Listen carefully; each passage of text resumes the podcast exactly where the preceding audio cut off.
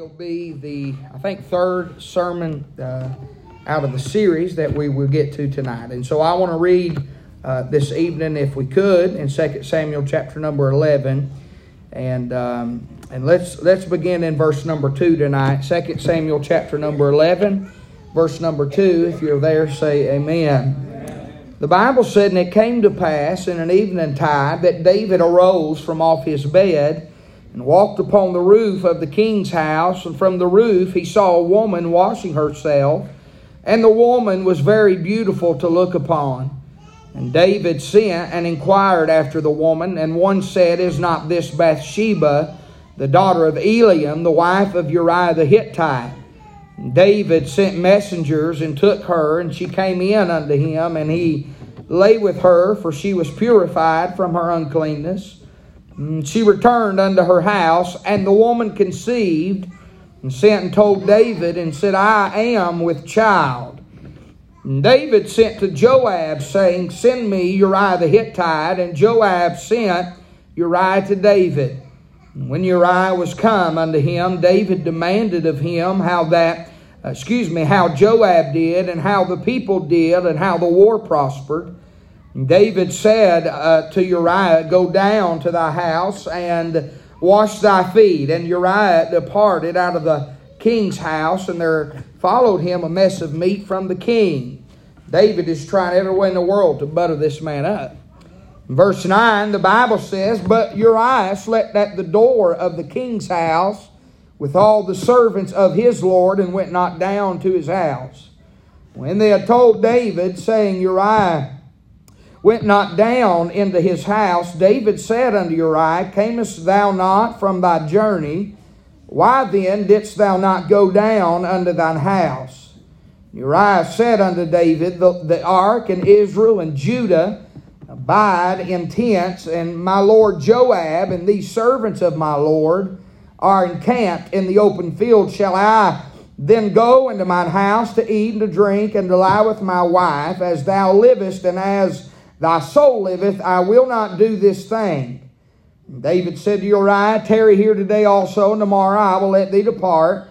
So Uriah abode in Jerusalem that day and the morrow. And when David had called him, he did eat and drink before him, and he made him drunk. And at evening he went out to lie on his bed with the servants of his Lord, but went not down to his house.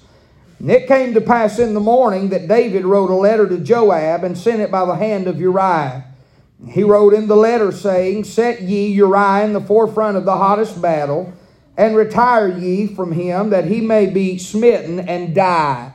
And it came to pass when Joab observed the city that he assigned Uriah unto a place where he knew that valiant men were. The men of the city went out and fought with Joab, and there fell some of the people of the servants of David, and Uriah the Hittite died also. This is definitely by now no strange text to anybody. And the story we've read, really, if you really look at this thing, it's a pretty, it's a, it, it's really mind blowing that the psalmist David could do the things that we've just read that he has done. But I want you to understand something tonight.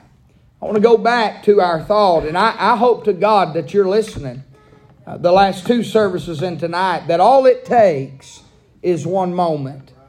Uh, there's people here tonight when every time that I begin to talk about this, in your mind, you wouldn't say you wouldn't say who or where or what, but in your mind, you've got a moment, and it's in your mind right now. You know, man, that was a moment in my life. I've got a moment. I've got a few moments. I, I can take you back and re- I really messed things up. And how many of y'all know those moments are way back there in the past, but they've not left this thing? All the time. How many y'all have to hear from the devil about your moments? How many y'all's flesh rages up and tells you all the time about your moments? And so I want to try to challenge our church in the new year. Let's move on this year, but let's let's move on moment by moment. Let's evaluate our moments and and I want to I want the Lord, if He will, to help us tonight as we look at the life of David and we preach on this thought once again, one more time, the magnitude of a moment. Please pray with me and for me here tonight. Father, in Jesus' name, Lord, I thank you for the opportunity to be here tonight. Now I thank you, Lord, for what I feel in my soul tonight. Lord, it's good to be in the house of the Lord. And I pray tonight, God, that your people will not hear my voice, but God, the sweet Holy Ghost would speak to me tonight. And Lord, you would speak through me tonight. And God, we would not just accomplish the task at hand and reach in the ears of men, but God, the Word of God would go forth and lodge into the hearts of thy, thy people. And God, everything that's said tonight would be ordained and orchestrated of the Holy Ghost. Lord, give me unction and power, wisdom, Lord, and clarity to preach the Word of God in the power and demonstration of the Holy Ghost. And I'll thank you for it in Jesus' name. And all the Lord's people said, Amen and amen. You may be seated tonight. Again, it is here in our text where we read what I believe to be one of the saddest examples of what sin can cause in the lives of those who subject themselves to their sin.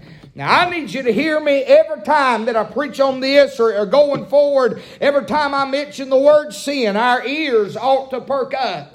Because here's what I know tonight whether saved or lost, can I tell you, every single man, woman, boy, and girl under the sound of my voice and under the, the blanket of God's beautiful sky. You know, there's one common denominator with all mankind, and it's a three letter word called sin. As a matter of fact, the Bible said that if you say you have no sin, you deceive yourselves, and the truth is not in you. But the Word of God says concerning our sin, for all have sinned and come short of the glory of God. There has never been a man. It does not matter his stature. It does not matter his social status, his uh, his uh, uh, political status, or even listen now, his spiritual status. Can I say I'm no longer bound by sin? How's that? Well, the blood of the Lord Jesus has set me free from being bound to sin. But how many of y'all know uh, we still fight the flesh and the desire of our flesh to sin.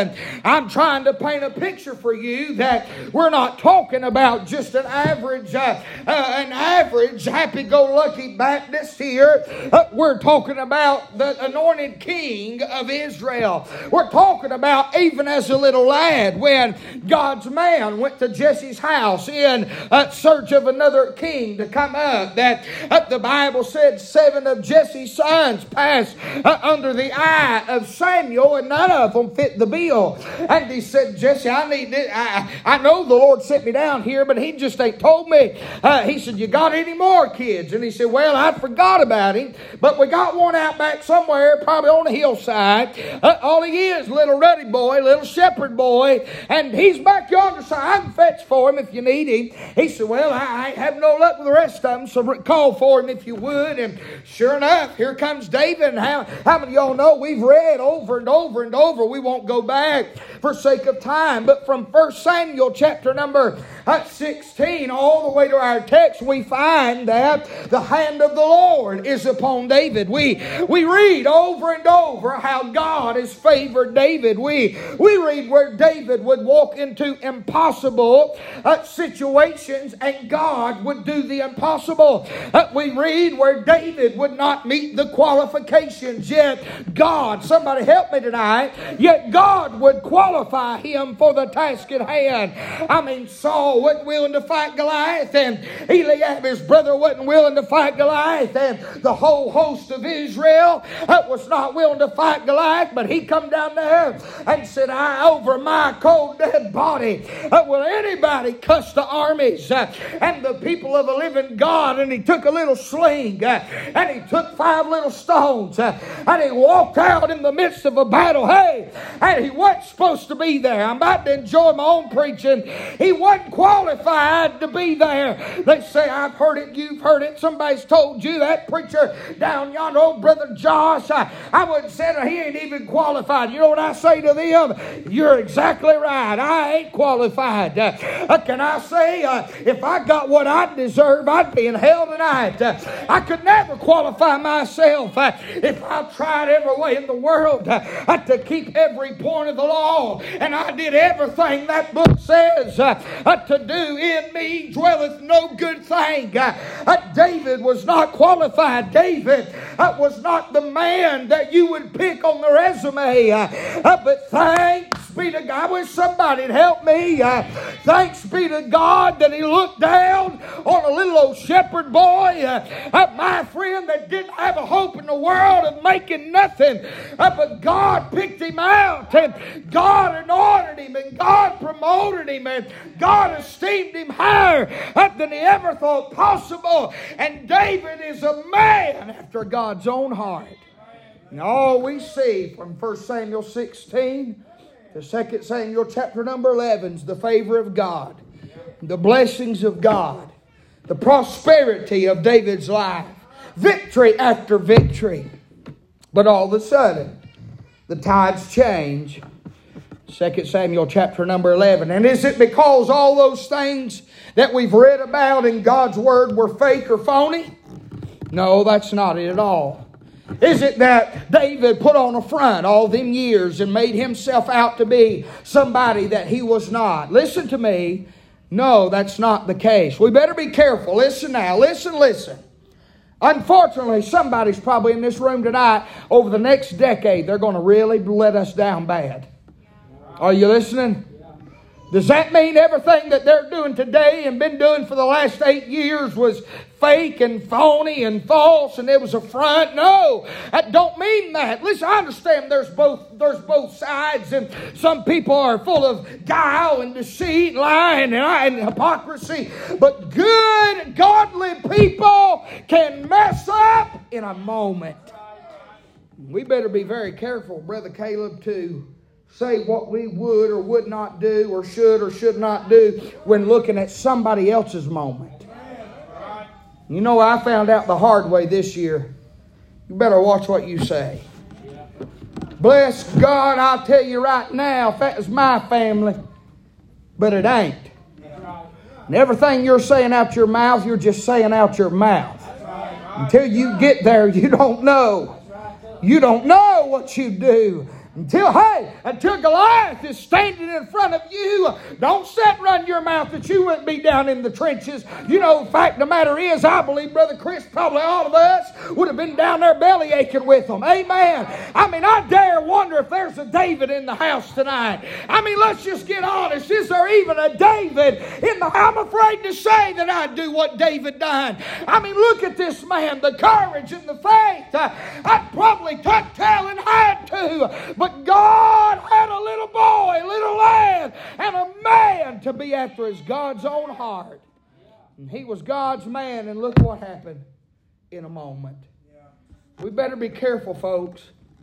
I'm telling you, I'm burdened. I'm scared, really that God would give me something like this at the start of the year because I'm telling you, last year, everything that started off what we lived, and I, am afraid, and listen, it may not be bad. Maybe, maybe this thing will turn out good, and, and everybody will evaluate your moments, and everybody will be cautious and careful of your moments. But I'm telling you, I'm telling you, I'm telling you, all it takes, you can live a whole life for, for God. You can live your whole life and be faithful to the church. You can live your whole life and uh, be clean clean and keep yourself pure. You, you can live your whole life and do these things and have one bad moment and mess up the rest of your life. David is forgiven after this. By the way, you have a bad moment, he'll forgive you. But that does not take away all the consequence of sin. He will forgive you. And believe it or not, contrary to what some good brethren think, he can even use you after you mess up. Let me just give you a little time outside note right here. Be very weary of men who are all the time pulling everybody around them down for their mistakes. Because let me tell you something about those men. Most of them have bigger skeletons in their closet than men you could ever shake a stick at. They're self righteous. If, if, if you're hearing somebody always bringing up everybody else's flaws and everybody else's sin and everybody else's past. You say preachers do that? Yes, sir, Bob, they do. And they make me nervous. Amen. Uh, can I say most of the time when, when, when, when the light comes on and, the, and they're exposed somewhere down the road, by the way, uh, be, sin, be sure your sin will find you out. And God is not mocked for whatsoever man soweth, that shall he also reap. And uh, may I say most of the time it's those who are always looking down their nose at everybody, picking them apart, uh, that's got bigger spiritual problems than any of us even know what to do with. I'm telling you, you've got to watch how you look at moments concerning other men because you're going to have your life's going to be plumb full of your own moments. You, you, when, when your moment comes, you can't be worried about everybody else's moments. You're going to mess up in yours. The magnitude of a moment. First of all, we looked at this last week. This moment started out with a moment of exhaustion. Verse number one of our text, we read, It came to pass after the year was expired at the time when kings go forth to battle that David sent Joab and servants with him, all Israel, and they destroyed the children of Ammon and besieged uh, Rabbah, but David tarried still at Jerusalem. We ain't going to re-preach that point, but if you go back all the way from 1 Samuel 16 up to 2 Samuel chapter 10, you realize right before this chapter, David's in a war. Uh, the Bible said in, in, in, in 2 Samuel 10, 17 that it's told David that, uh, that he gathered uh, all Israel together and passed over Jordan and uh, fought with them. And the Bible said in verse 18 of chapter chapter 10 that uh, the Syrians fled before Israel and David slew the men of 700 chariots of the Syrians and 40,000 horsemen and smote, uh, and smote Shobach, uh, the captain of their host, who died there. And I mean, you can read, there, there's literally, literally been hundreds of thousands of men who have fallen to their death uh, through and by the hand of none, none other but David. I would dare say that David probably had every right in the world to be tired. David had every right to be exhausted. Uh, but we talked about this last night, or last service, last, uh, Sunday night. You cannot let your exhaustion uh, get you out of the fight. Can I say it was David's time to go to battle? You say, well, preacher, I don't feel up to the battle right now. I'm wore out. Listen, I, I know, I know how it is to look out there and say, my Lord, all I've been doing is fighting battles, and you're telling me there's another another battle to fight, Lord. I'm exhausted. I'm tired. But listen to me. If you don't continue to fight and go on, even though you're exhausted, you're setting yourself up for a moment uh, uh, that the devil can steal away, uh, that your flesh can steal away from you. Uh, uh, if David had simply just went to battle, he'd have never seen Bathsheba. We talked about the moment, the start, the momentum, what ignited this moment in David's life. And this moment started with exhaustion. He's tired. How many y'all's tired of fighting your battle? You can't quit. I need a little help now. Don't tighten up on me. Sunday was good. We ain't going back to this not having church stuff.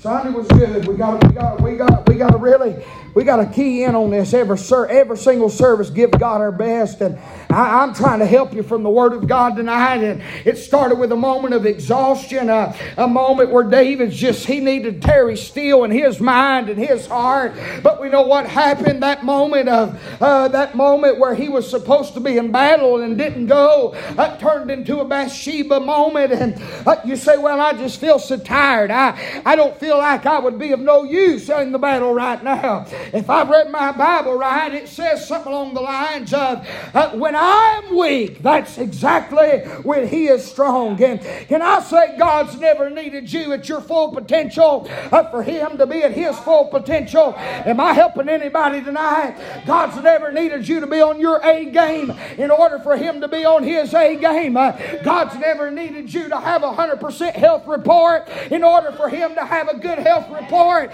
God's not looking for me and you to to dot all the I's uh, and cross all the T's. You may not be worth a plug nickel, uh, but if God is telling you to go fight, uh, you just grab your sword and your shield of faith and you man your post. Here's how I'm looking at it. If I die in the battle, it won't be my fault because I've done what He told me to do. and if God allows me to die in battle, that's His business. but I, like the old song said, I really do want to go out of this thing. I want to die on the battlefield for my Lord. I never have liked sidelines. I've never wanted to be on the bench. Never did want to be a substitute. I wanted to be a starter. Help me, somebody. I don't understand how Christians are content with sitting back and watching a, a, handful of the flock do all the warring. And I don't understand how people can sit back and watch a handful of the flock do all the praying and the laboring. Hey, I want in on it, friend. I, I want in on it. I want God's hand on my life. I, I want His favor and His blessing on my life. What do I got to do, preacher? For God to uh, put His hand of favor and blessing on my life. One word, and it's faithful. Just be faithful. If we're having church Sunday through Saturday, be here Sunday through Saturday. If we're having a work day, be here with a hammer in your pocket. If we're having a yard sale, show up with a bunch of junk uh, and sell it for the glory of God. Uh, if we're having a Christmas play, uh, bless God, be there at play practice. Parents, make the kids memorize the lines. If we're having choir practice and you're part of the choir, be in your post. Uh, get your songbook, rear back, sing uh, for the glory of God. Uh, no matter what it is, we must be faithful if we want God's favor on our life. David said, I've done enough. I'm exhausted. And that led him to this moment full of negative magnitude. Secondly, we see in our text verse number one, this moment started with a moment of exhaustion, but this moment also started with a moment of exemption. Look in verse number one. It came to pass after the year was expired at the time, now notice this, when kings go forth to battle. How many kings did Israel have? One. How many presidents you got? Okay. Israel had one king. His name is David. Saul fell on his own sword. His sons has died in battle. David has been anointed from the beginning, from his youth, and now he is put in place as king of Israel. The Bible said it was the time of year when kings go forth to battle. Does everybody see that? In other words, you could you could almost, and I ain't trying to, I'm not a Bible corrector, but you could put a side note beside that word kings. You could put your little line in parentheses and, and, and put an equal sign and write David. You with me? Well, how can you do that? Because he was the king. So I, uh, listen, I wonder, I wonder maybe if you ought not write a little line, equal parentheses, and live by this and write your name. And it was the time, it came to pass after the year was expired, at the time when Caleb should go to battle. At the time when Brother Josh should go to battle, or Brother, or Brother Seth, or, or you could put your name in there, but it was David's battle to fight. Does everybody see that? That David sent who? was Joab the king.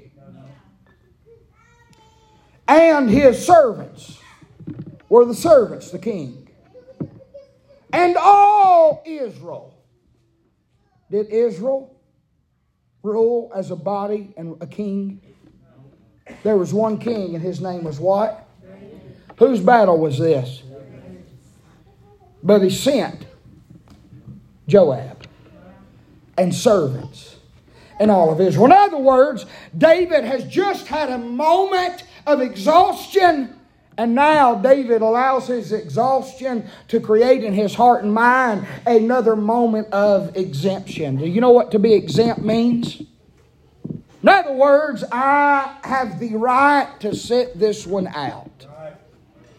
Can I say tonight that Joab and his servants seem to have everything, Brother Sean, under control? Thank God he had a second man he could trust, and thank God he knew that Joab would lead them servants, and Joab would lead the nation of Israel in the right manner and would do right by David, and would not sow any discord, and wouldn't put any doubt in their hearts, and wouldn't challenge or charge, uh, make a charge against David's authority and his rule and reign. But listen, it does not matter how good Joab was, how well the servants fought or Israel fought. It was the time time when kings go forth uh, to battle. Can I say, David at this time should have been there, but instead he stays at the house. Uh, and Joab and the servants in Israel, uh, my friend, go out and fight. Uh, uh, right out of the gate, they destroy uh, the children of Ammon and they besiege Rabbah. notice what it says in the bottom part of verse number one. He sent Joab and his servants with him and all Israel, and they Who's they? Joab, the servants in Israel. And they destroyed the children of Ammon and besieged Rabbah, but David tarried still. I can see David now. Okay, y'all? He's sitting on the throne exhausted. He's had a moment of exhaustion. I just need to sit still for a little while. Lord, I've been fighting, I've been killing, I've been claiming, I've been I've been doing everything you said, and I know it's my time, it's my battle, but Lord, surely to God. Uh, we can look back and see I've done enough fighting. It's about time Joab and uh, the servants and the nation starts feeling a little bit of the heat. And uh, Lord, I, I, believe God be all right. I, I'm going to sit this one out. He exempted himself from the battle he was supposed to be at. And then I bet you a dime to a dollar. He said, Well, God must have his hand on it because look what happened. As soon as they go out of the gate, they're kicking tail and taking names. Y'all see that, don't you? David feels as if probably at this point he said, My Lord, time when kings go to battle, they don't need their king. They do an awful good job without me. Feels as if all of a sudden, now listen to me, he has a choice in the matter. Let me tell you a little secret. When it comes to God's orders, you don't have a choice in the matter. Amen. Do you believe that book? Do you believe that? Hello, do you believe the book? There's some things that don't, God don't ask you a question or ask your opinion or suggest that you do. He commands you to do them. Being faithful. What I was talking about earlier, that's a commandment of the Lord. David here all of a sudden feels as if he has the right to a choice. Why? Well, because those around him seem to be doing a pretty good job. Can I say this tonight? I need you to hear me. The biggest lie hatched out of hell is that you are no longer needed, useful, or to be relied upon. Am I talking to anybody? Well, I go to church, but I mean, I'm just useless. Are you? Are you? I think not. Well, I, I, I, mean, I'd be more faithful, but I mean, it, it ain't like that they're depending on me to teach or nothing, or to preach, or I mean, I don't hardly get asked to take the offering. Come on, somebody. Oh, I'm knocking on doors. I don't know that. You might as well just accept it and get some help, not get upset. Can I tell you that's the devil's way of getting you out of the battle? Because if he can get you out of the battle, he'll he'll he'll end up tempting you with Bathsheba. You're going to have a Bathsheba moment when you leave the battle. Mark that down. Can I say this, this thought that David has? He looks out, sees Joab, his servants in Israel, and boy, they're absolutely tearing things up. Just look like they've got it all under control. And now all of a sudden, David said, Well, I don't need to even go out. I don't have to worry about it. I mean, they're doing a fine job. And he exempts himself from the battle of kings uh, uh because he had great men around him and under him. But may I say, the only problem with that mentality is this it was the time for kings. Uh, to go forth to battle. It was his war to fight. It was his victory to claim. It was his enemy to face. listen to me. Hey, I'm come to charge up, help you go another mile. There is no exemption in the Christian life. You cannot look at the Christian life through the eyes and the efforts of those around you. Uh, can I say, no doubt there's people in here. Uh, you say, well, it really don't matter if I show up uh, because I can count on Brother Chris and Miss Kayla will be there. It don't matter if I'm there. I mean, uh, I don't do nothing anyways. Brother, Brother Seth will be there. It don't matter. I mean, Caleb and Brandy always on the first row. Or Deke, he's always there. I mean, it really ain't a big deal. That's surely to God. I mean, it's just one time, one moment, just a, just a Sunday off. But can I say, if God needed you here to get you ready and you go out to the battle on Monday morning and God had what you needed to prepare you on Sunday morning and Sunday night, and all of sudden on Monday morning, Bathsheba walks out in your life and you fall in the heat of battle simply because uh, you've exempted yourself, uh, you've exhausted yourself, therefore exempted yourself, and the next thing you know, uh, you've made you made a mess in a moment. That's all it takes. Can I say that it's good to have people, good people around you you can depend on, but there's some things that God requires of you. Did you know you don't have to sing, preach, play, hold a position, a title, or teach a class for God to want you to be and commanded you, but He wants you to be in your place faithfully? You with me? Church has become about everything but what church was created to be about. You know what church was created to be about? The Lord. You know who created the church? The Lord. You know who he wanted it to be about? Himself.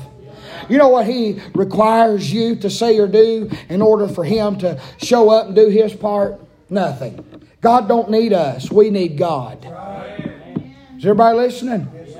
God don't need us. We need God. Church and the Christian life, it can't be all the time looking around. Matter of fact, the Bible says this. It says uh, that comparing yourselves among yourselves, those who do that are not wise.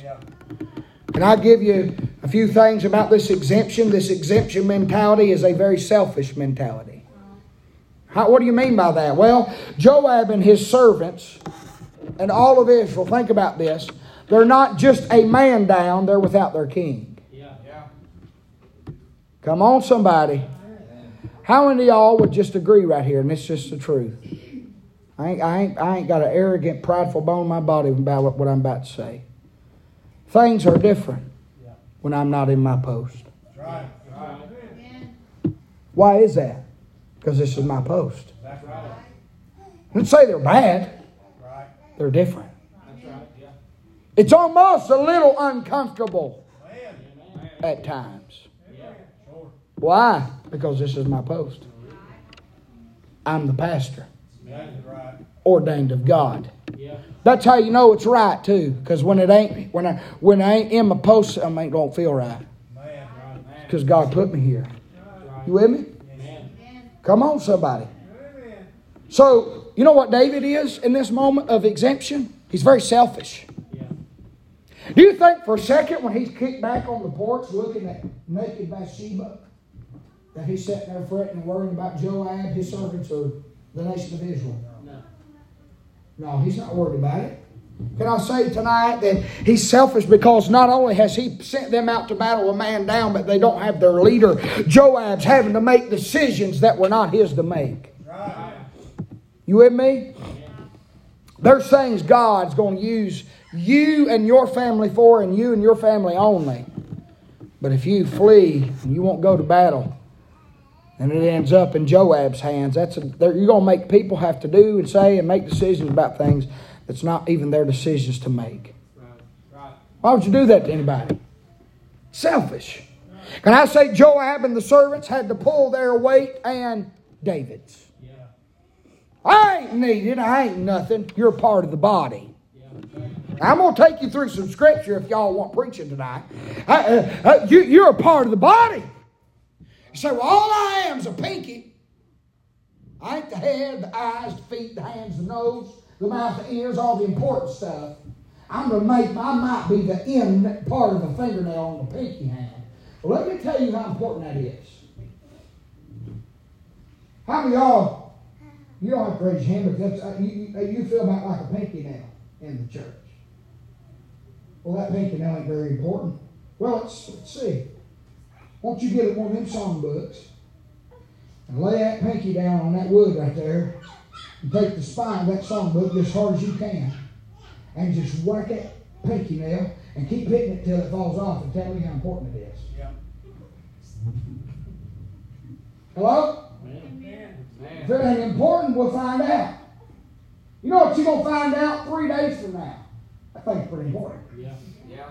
When that, when that, when that open wound starts drying out and cracking and stabbing and burning and blistering, and every time you take a shower, it's like your hand's on fire. All of a sudden, that little nail. Did anybody wake up today and say, "Thank God for my pinky nail"? No. You know why? Because to you, it's really insignificant. We don't think about it. It's just a pinky nail. Right. Rip that baby off. And I guarantee you, when you wake up, you'll be talking to the Lord about it. God, please make this thing grow back. It's still It's important to the body. Now, would you say it's, it's, it, it would maybe be more harmful to lose the whole pinky? Sure. But that's still got a, a role and a part in the body. And I say the reason God needs you to be faithful and not exempt yourself is not necessarily for your sake, it's the body's sake. Hey, listen to me, look at me. This ain't nobody misses me in that church. You might be right, except for one. I can assure you. I know one man that does. I can't speak for the rest of y'all. I feel like you miss one another. But if nobody cares about anybody else in this room, I can say before God, I care. Right. And it hurts me. Yes, sir. You hurt me. I don't have to say, I'm not giving you a pity party. I'm preaching. I'm being honest with you. If I'm the head, according to that Bible, is that right? Of the body. He's the head of the church. Right under him is the shepherd. The under shepherd. What does the devil want to take off the body first? Right? Ain't nobody even notices that I'm not there. I do. And guess what? The one part of the body that you don't need wounded is the one that cares. Yeah. Is everybody listening? Yeah. Brother Shelby, it hurts my heart. I'm not, I'm not, I'm not being dramatic. I'm telling you the God's honest truth. I'll stand before God over every word I'm speaking. It hurts my heart when people that I know could be here and they choose not to. You know what you've done, sir and ma'am? You have hurt the body. Yeah. Now listen to me. You might not like this, and you will give an account one of these days for how you helped or hindered the body that he died and bled for and bought and purchased with his own blood. Well, it don't matter if I'm there or not. We'll find out at the judgment seat, won't we? That's right. Uh oh. Is everybody okay? Yes. This is Bible preaching. I can prove it to you. I don't to. Ah, who cares? I mean, it don't matter. Everybody, I mean, ain't nobody needs me there. I wonder if God needs you here. Yeah. Is everybody okay? Don't on me. Don't go to bed on me. I wonder if you care about him, him caring whether or not you're in your place. You think about that one time? Mm. Come on now. I know there's there's times we can't help it. I'm talking about that. I'm talking about choosing to exempt yourself. Yeah. Tell us, preacher choosing.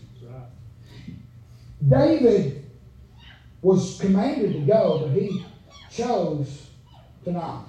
You know what every one of us are commanded to do? Be faithful, but God leaves us a what? He leaves us a choice. You don't know why? Because we know how much He loved us. He wants to see by your actions and your choices how much you love Him. Oh, God had this thing set up and we were little religious robots and we made every right move that He wanted us to make, that He could never really see our desire. I'm going to tell you something. People tell on themselves where their hearts are with the Lord when they exempt themselves from the battle. Amen. You know what they're saying? I'm worried about me and me only. I ain't worried about my brothers, sisters, my pastor. But more important than all of that, you realize, y'all see them beams? You see all that plastic right across there with insulation in it? You see that, that screen and banners and these lights? And see this pulpit and the stage, these chairs, that tree, that piano, these speakers, these, these pews that were sitting on the carpet that, that was about ruined. You see the sound booth and the doors and the paint on the walls and the wreaths and the exit sign, the lights that Brother Chris busted off and replaced. Thank you, brother. Do you see all the stuff? Do you see the song books? The half y'all won't put back up. Do you see all the gum wrappers that's in the songbook holders that's not supposed to be there? Do you see these things? Can I tell you, listen to me, listen to me. The blood of Jesus Christ was shed so you and I could have these things. And sit together and say, the Lord gives and the Lord takes away. Blessed be the name of the Lord. I've served him before. I'll serve you today. Oh, blessed be the name of the Lord. You only going to go to battle when it's convenient for you. Is everybody okay? Yes. I know who I'm preaching to. It's Wednesday night. It don't matter. Are you really concerned over the body tonight? Or have you exempted yourself from the battle? Because in your mind, that's the only thing that matters. Can we look at a few verses tonight and I'll close? I want to show you a few things. I want you to turn with me to 1 Timothy chapter 6.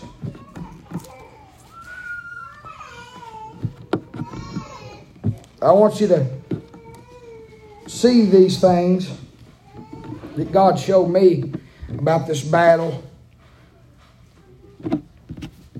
And listen to me. It speaks loudly. Might I write that write this down. I've never said it before, so I don't know all I'm gonna say, but I know my thoughts. Might I write this down. It speaks loudly how you react to the battle. There's a lot of people say one thing, Brother Chris, but when the battle fires up, they do another. Look with me in 1 Timothy chapter 6. Look in verse 12.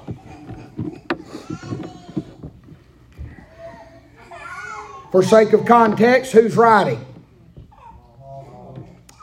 To whom is he writing?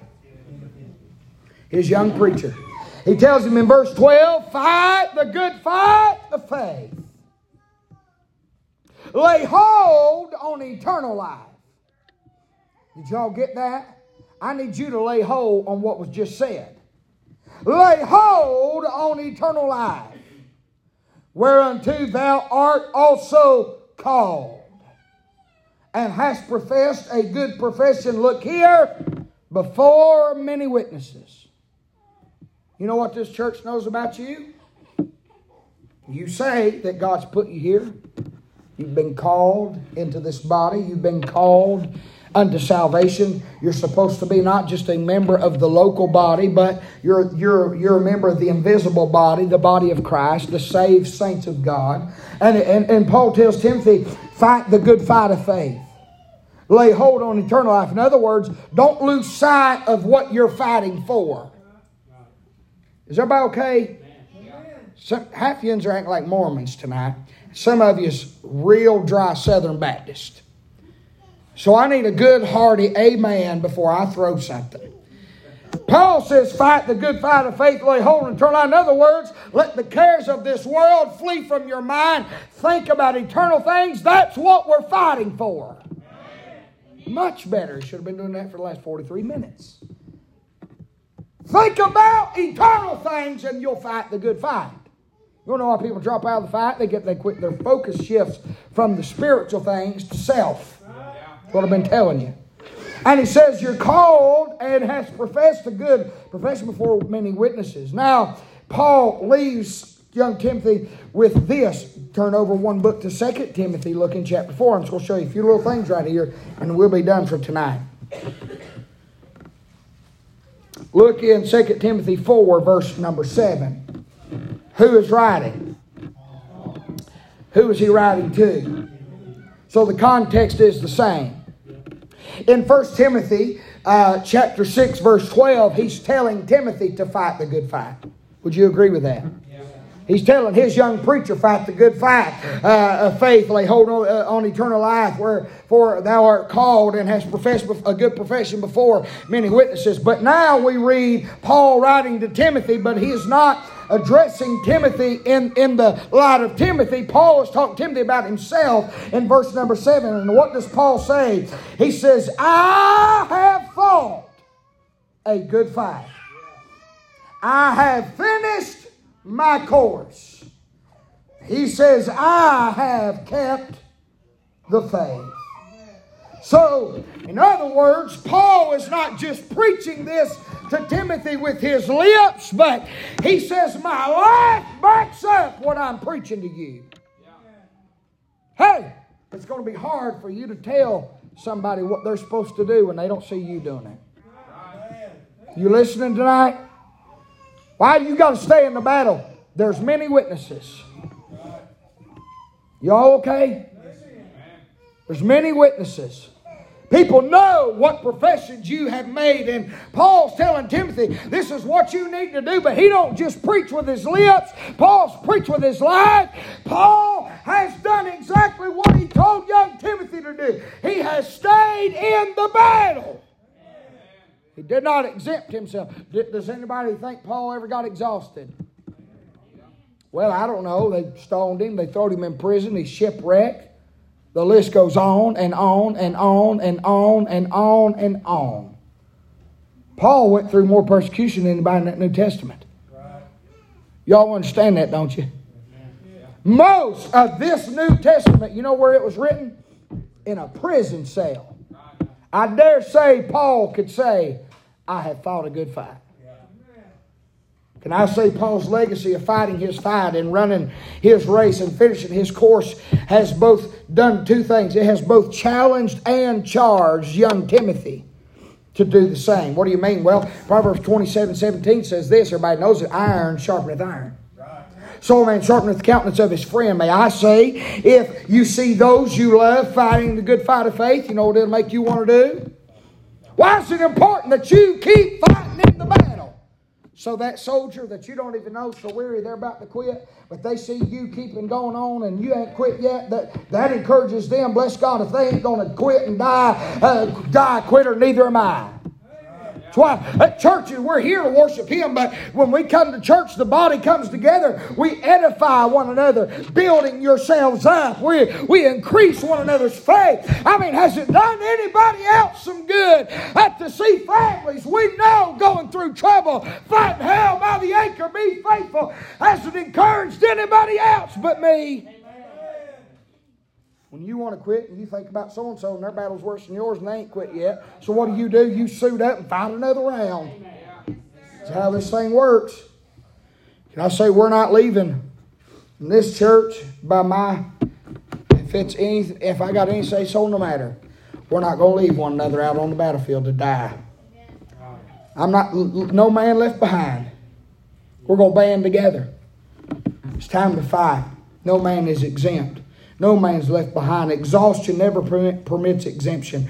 I want to read something else to you. Look in 2 Timothy chapter 2. Paul gives us a great example of all this with Timothy. Look in verse 1. 2 Timothy 2, verse 1. If you're there, say amen. Paul tells Timothy, Thou, therefore, my son, he's speaking of his being a son in the faith, be strong in the grace that is in Christ Jesus. And the things that thou hast heard of me among, here it is again, many witnesses, the same commit thou to faithful men who shall be able to teach others also. Thou therefore, look here, enjoy hardness. Okay?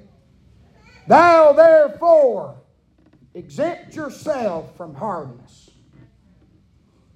Thou therefore, when you get exhausted, stay at the house during times of hardness.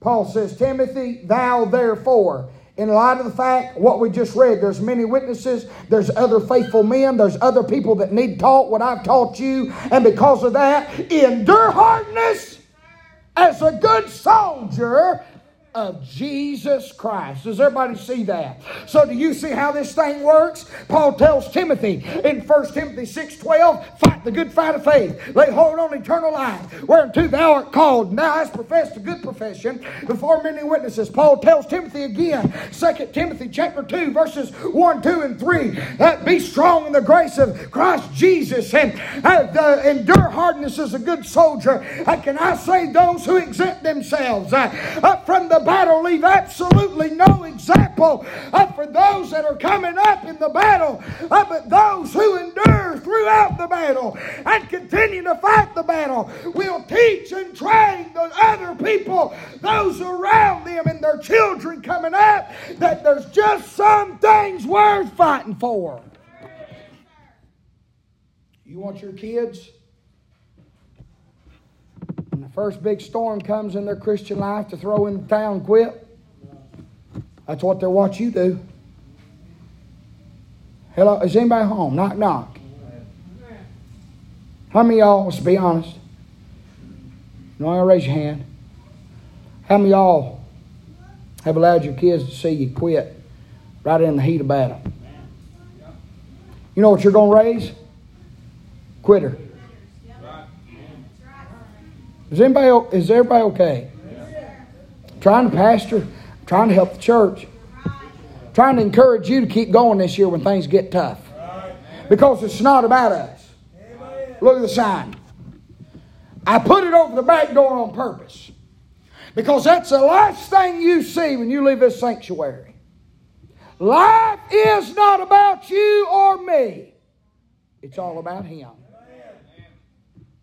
Can I say that those who endure throughout the battle and continue to fight are doing more teaching and preaching with their life than they could ever do with their lips.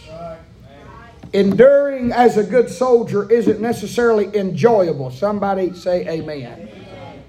But it is effective. Can I say there's, there's hardly nothing that moves me more? Example. Example, and we'll, we'll be done. Today we sat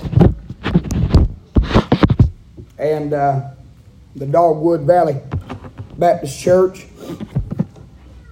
Today we sat and I watched Brother Kenneth Dorsey, his brother John's daddy, his brother Ken and his other brother Hugh.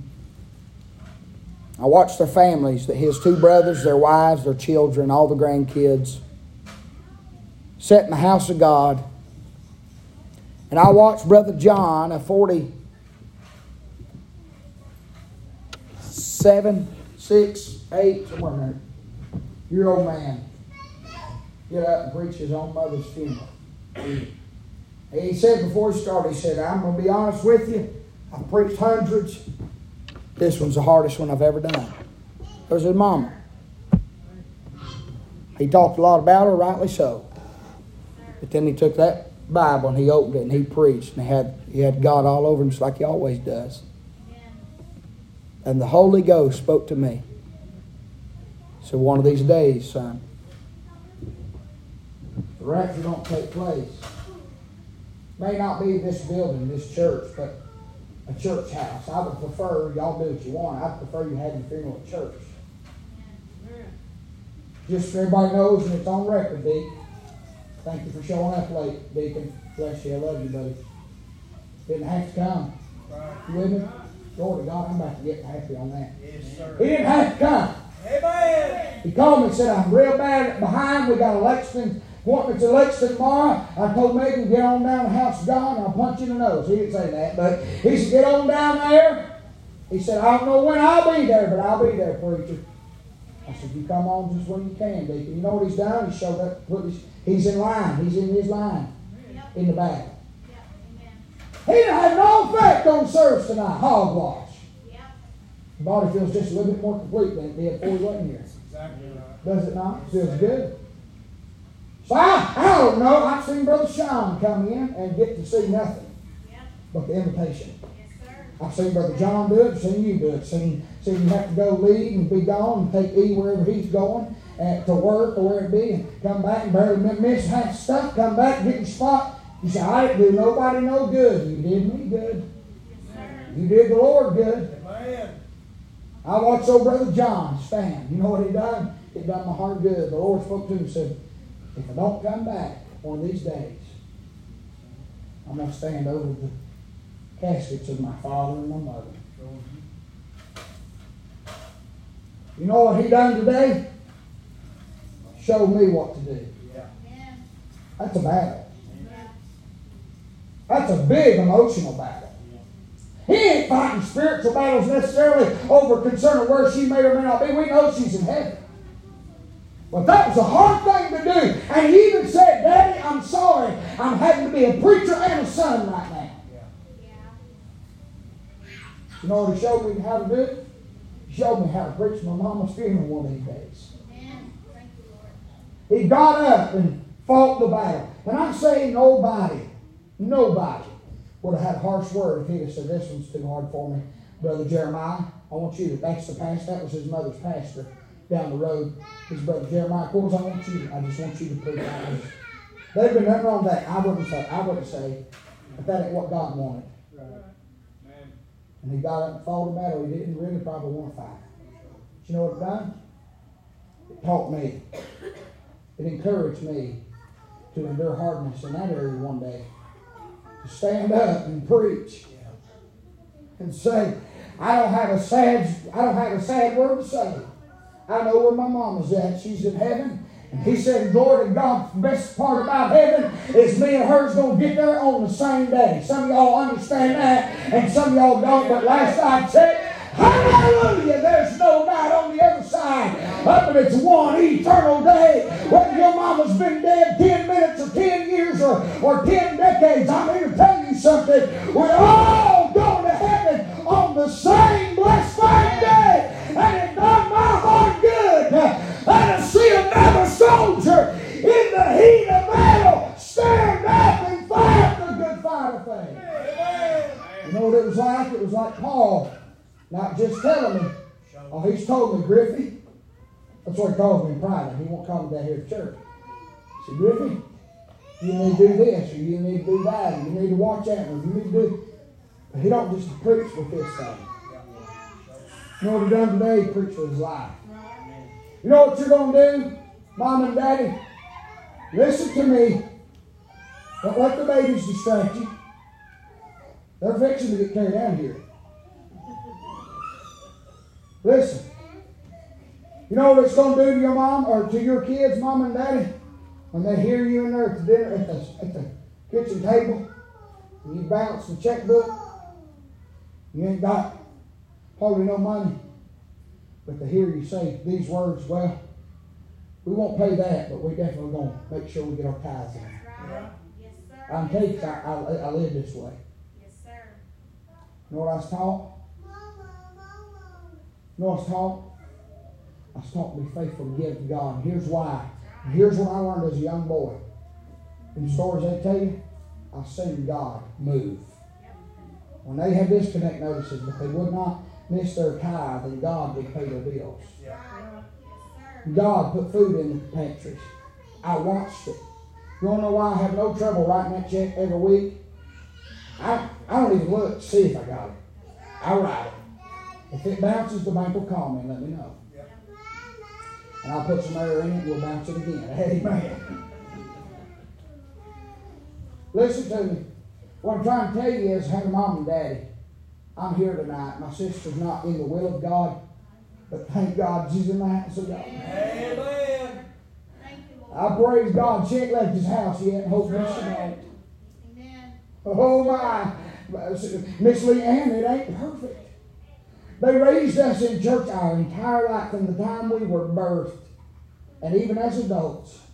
And I ain't downgrading her, and I'm not esteeming me, but mom and daddy, you ain't got two that you just rejoice and everything's fine and well, but you got one, and the other one's so close she's in the church pew still. Amen. Amen. So there is something to rejoice about. That's right. She could be out there in left field and saying, I don't even know if I believe all this stuff. Yeah. Right. That's right. Now, I ain't trying to embarrass you. I know you said quit doing this stuff. I can't help it. It's Holy Ghost stuff. You got to take that up with God. She's not in the will of God, but she's in the house of God. Amen. That's a whole lot better than some mamas and daddies got it tonight. Right. They ain't even seen their children. Yeah. Ain't heard from them. Don't know where they are. Right. Why is that, you reckon? Because there's been two soldiers. That's right. When mom and daddy was going through hell, pure living hell, my mother felt as if she was the most worthless human being on the planet. I'd hear in the back bedroom crying and begging God to restore her home and save her marriage. And, and God, if you please, Lord, work this out. I, God, I can't forgive him, but I know that with your help I can forgive him because you forgave him. I'll never forget the moments when my daddy was in a little single wide trailer up down the hill from my mom when they were separated. Some of y'all didn't even know that. I was out here and